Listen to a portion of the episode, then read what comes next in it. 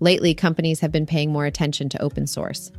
10 years ago, there seemed a real danger Microsoft would extend its monopoly to servers.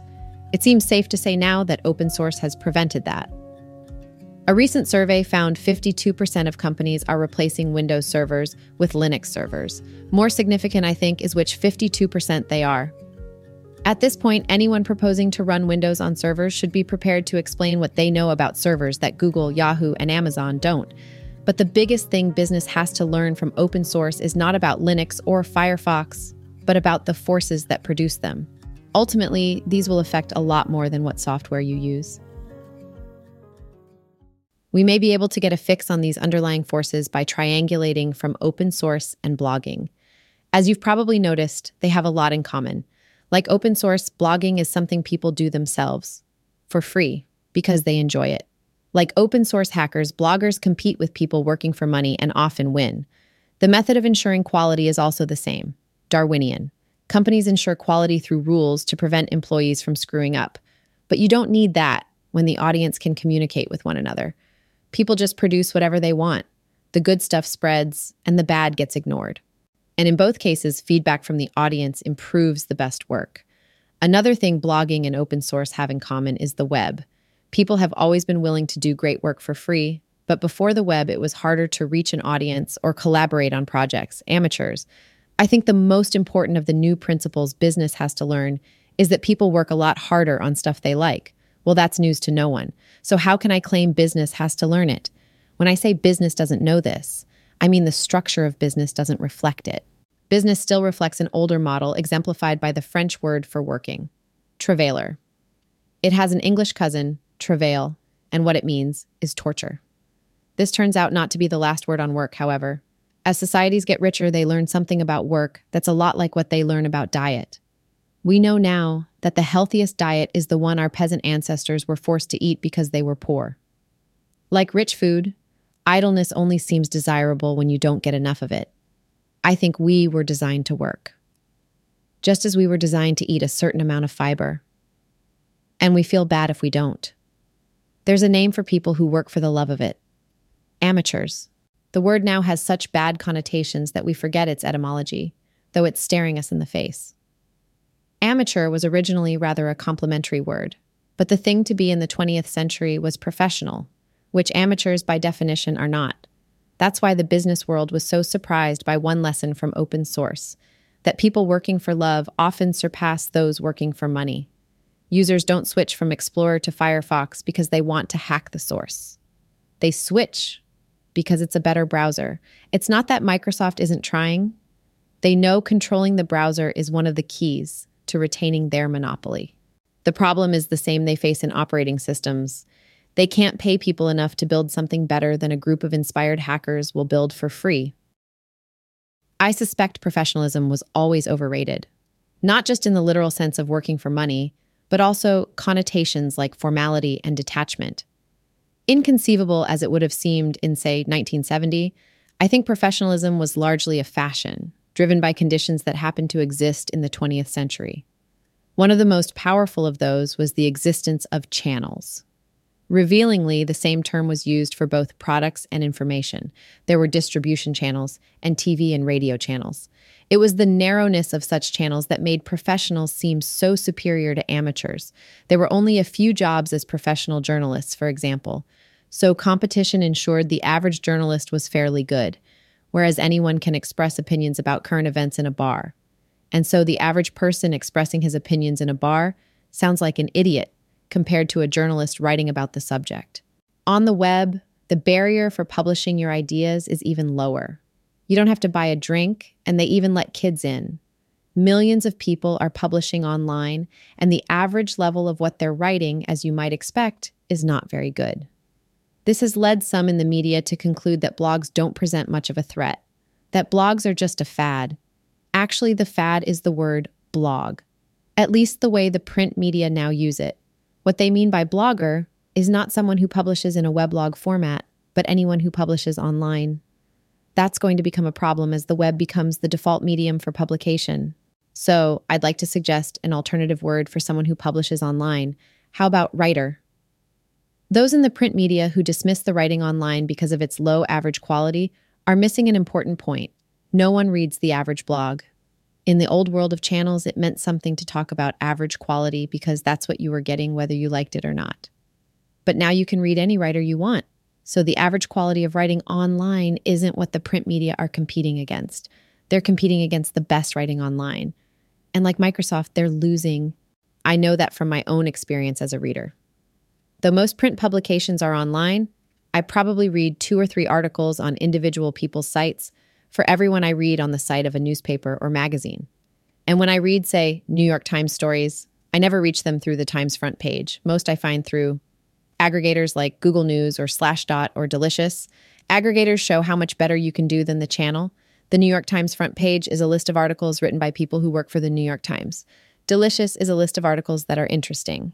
And it's only now that you can see the two side by side that you notice how little overlap there is. Most articles in the print media are boring. For example, the president notices that a majority of voters now think invading Iraq was a mistake, so he makes an address to the nation to drum up support. Where's the man bites dog in that? I didn't hear the speech, but I could probably tell you exactly what he said. A speech like that is, in the most literal sense, not news. There is nothing new in it. Nor is there anything new except the names and places in most news about things going wrong. A child is abducted, there's a tornado, a ferry sinks, someone gets bitten by a shark, a small plane crashes. And what do you learn about the world from these stories? Absolutely nothing. They're outlying data points. What makes them gripping also makes them irrelevant. As in software, when professionals produce such crap, it's not surprising if amateurs can do better. Live by the channel, die by the channel. If you depend on an oligopoly, you sink into bad habits that are hard to overcome when you suddenly get competition. Workplaces. Another thing blogs and open source software have in common is that they're often made by people working at home. That may not seem surprising, but it should be. It's the architectural equivalent of a homemade aircraft shooting down an F 18. Companies spend millions to build office buildings for a single purpose to be a place to work. And yet, people working in their own homes, which aren't even designed to be workplaces, end up being more productive. This proves something a lot of us have suspected. The average office is a miserable place to get work done.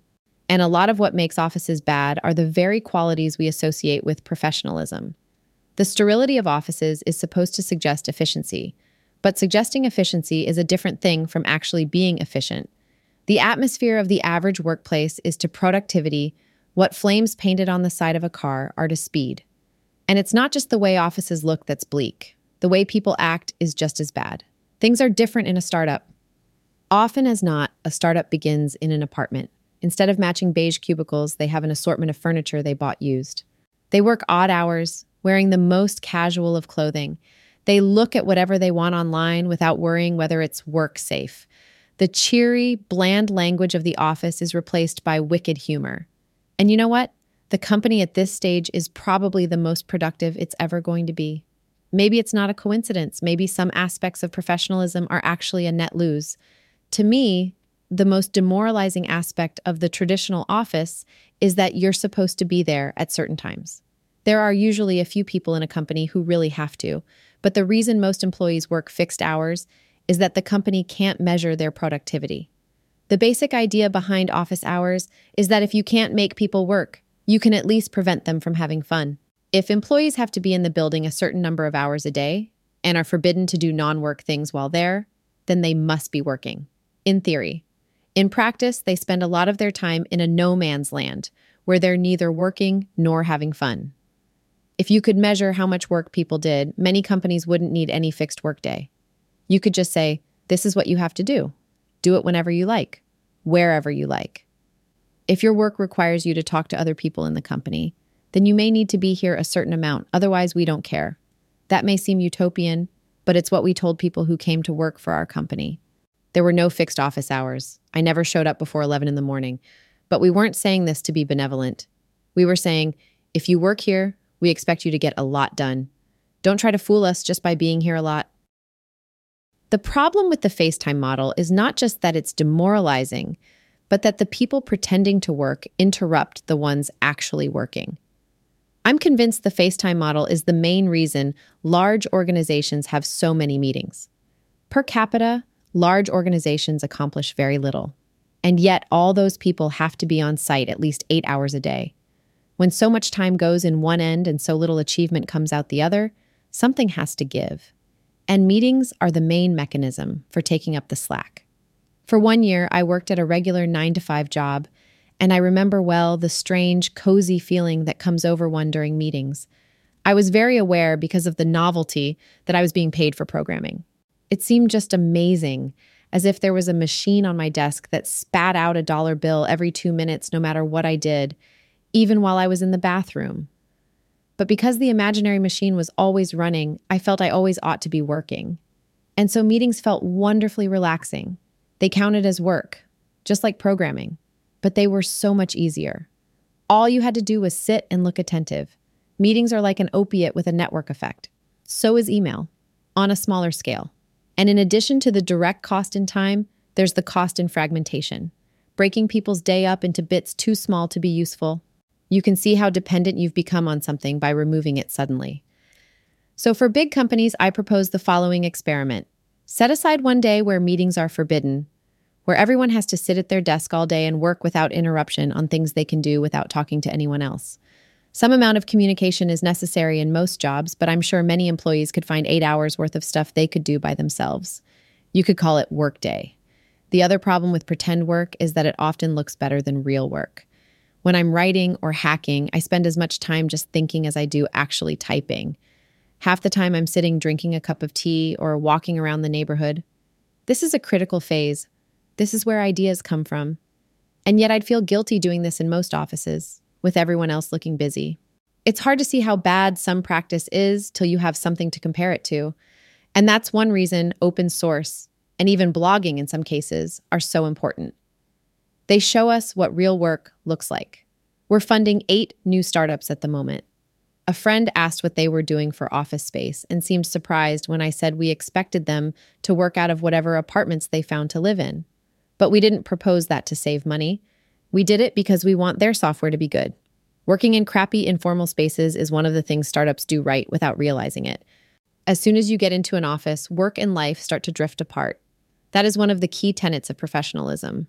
Work and life are supposed to be separate, but that part, I'm convinced, is a mistake. Bottom up. The third big lesson we can learn from open source and blogging is that ideas can bubble up from the bottom instead of flowing down from the top. Open source and blogging both work bottom up. People make what they want, and the best stuff prevails. Does this sound familiar? It's the principle of a market economy. Ironically, though open source and blogs are done for free, those worlds resemble market economies, while most companies, for all their talk about the value of free markets, are run internally like communist states. There are two forces that together steer design ideas about what to do next and the enforcement of quality. In the channel era, both flowed down from the top. For example, newspaper editors assigned stories to reporters, then edited what they wrote. Open source and blogging show us things don't have to work that way ideas, and even the enforcement of quality can flow bottom up. And in both cases, the results are not merely acceptable, but better. For example, open source software is more reliable precisely because it's open source. Anyone can find mistakes. The same happens with writing.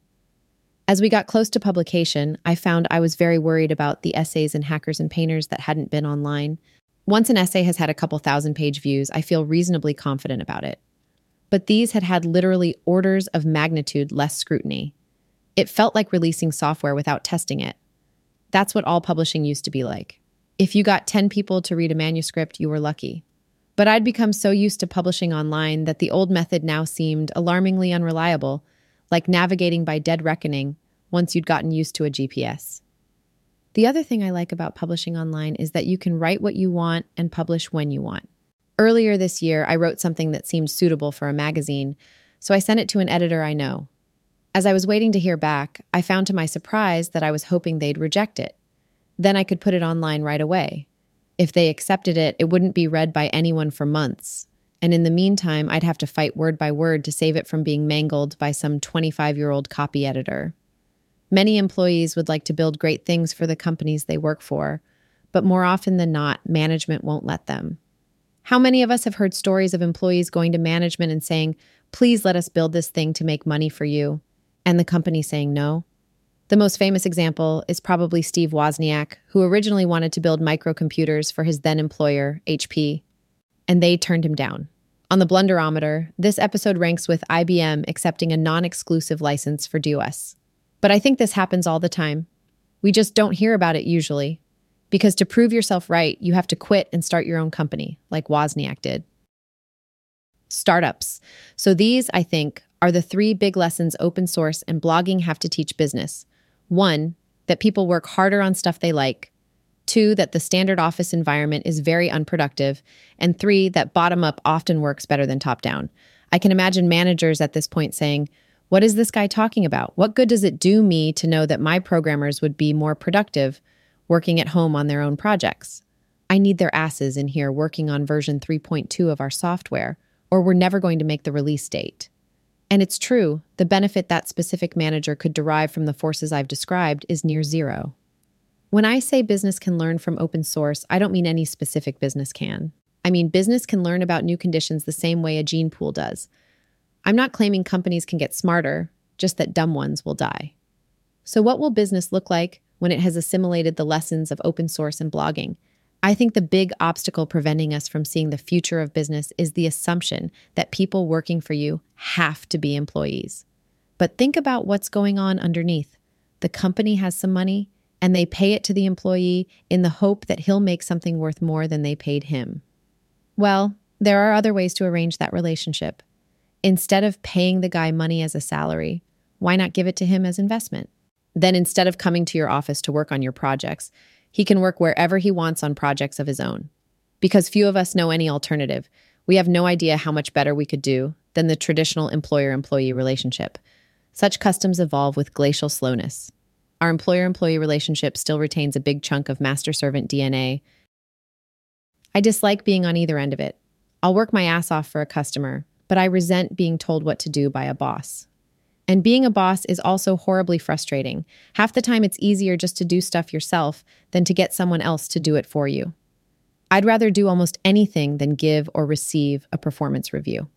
On top of its unpromising origins, employment has accumulated a lot of cruft over the years.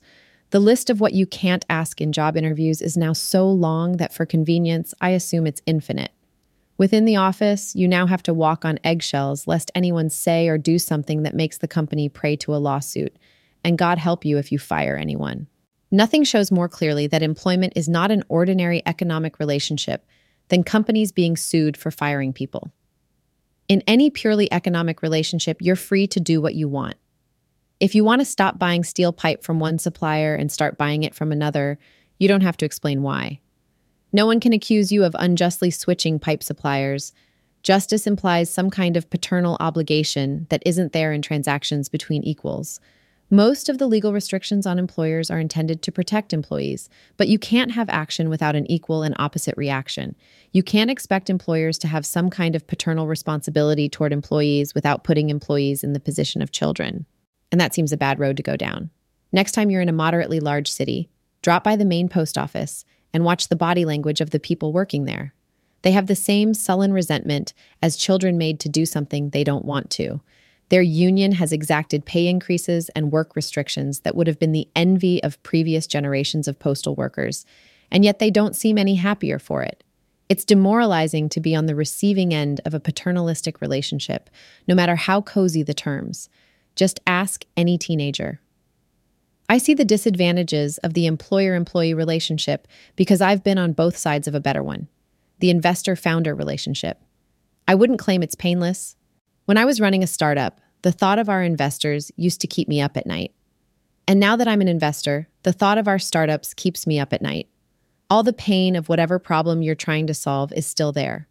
But the pain hurts less when it isn't mixed with resentment. I had the misfortune to participate in what amounted to a controlled experiment to prove that. After Yahoo bought our startup, I went to work for them. I was doing exactly the same work, except with bosses. And to my horror, I started acting like a child. The situation pushed buttons I'd forgotten I had. The big advantage of investment over employment, as the examples of open source and blogging suggest, is that people working on projects of their own are enormously more productive. And a startup is a project of one's own in two senses, both of them important. It's creatively one's own and also economically one's own. Google is a rare example of a big company in tune with the forces I've described. They've tried hard to make their offices less sterile than the usual cube farm. They give employees who do great work large grants of stock to simulate the rewards of a startup. They even let hackers spend 20% of their time on their own projects. Why not let people spend 100% of their time on their own projects? And instead of trying to approximate the value of what they create, give them the actual market value? Impossible? That is, in fact, what venture capitalists do. So, am I claiming that no one is going to be an employee anymore? That everyone should go and start a startup? Of course not. But more people could do it than do it now. At the moment, even the smartest students leave school thinking they have to get a job. Actually, what they need to do is make something valuable. A job is one way to do that, but the more ambitious ones will ordinarily be better off taking money from an investor than an employer. Hackers tend to think business is for MBAs, but business administration is not what you're doing in a startup. What you're doing is business creation. And the first phase of that is mostly product creation, that is, hacking. That's the hard part. It's a lot harder to create something people love than to take something people love and figure out how to make money from it. Another thing that keeps people away from starting startups is the risk. Someone with kids and a mortgage should think twice before doing it, but most young hackers have neither. And as the example of open source and blogging suggests, you'll enjoy it more, even if you fail. You'll be working on your own thing instead of going to some office and doing what you're told. There may be more pain in your own company, but it won't hurt as much.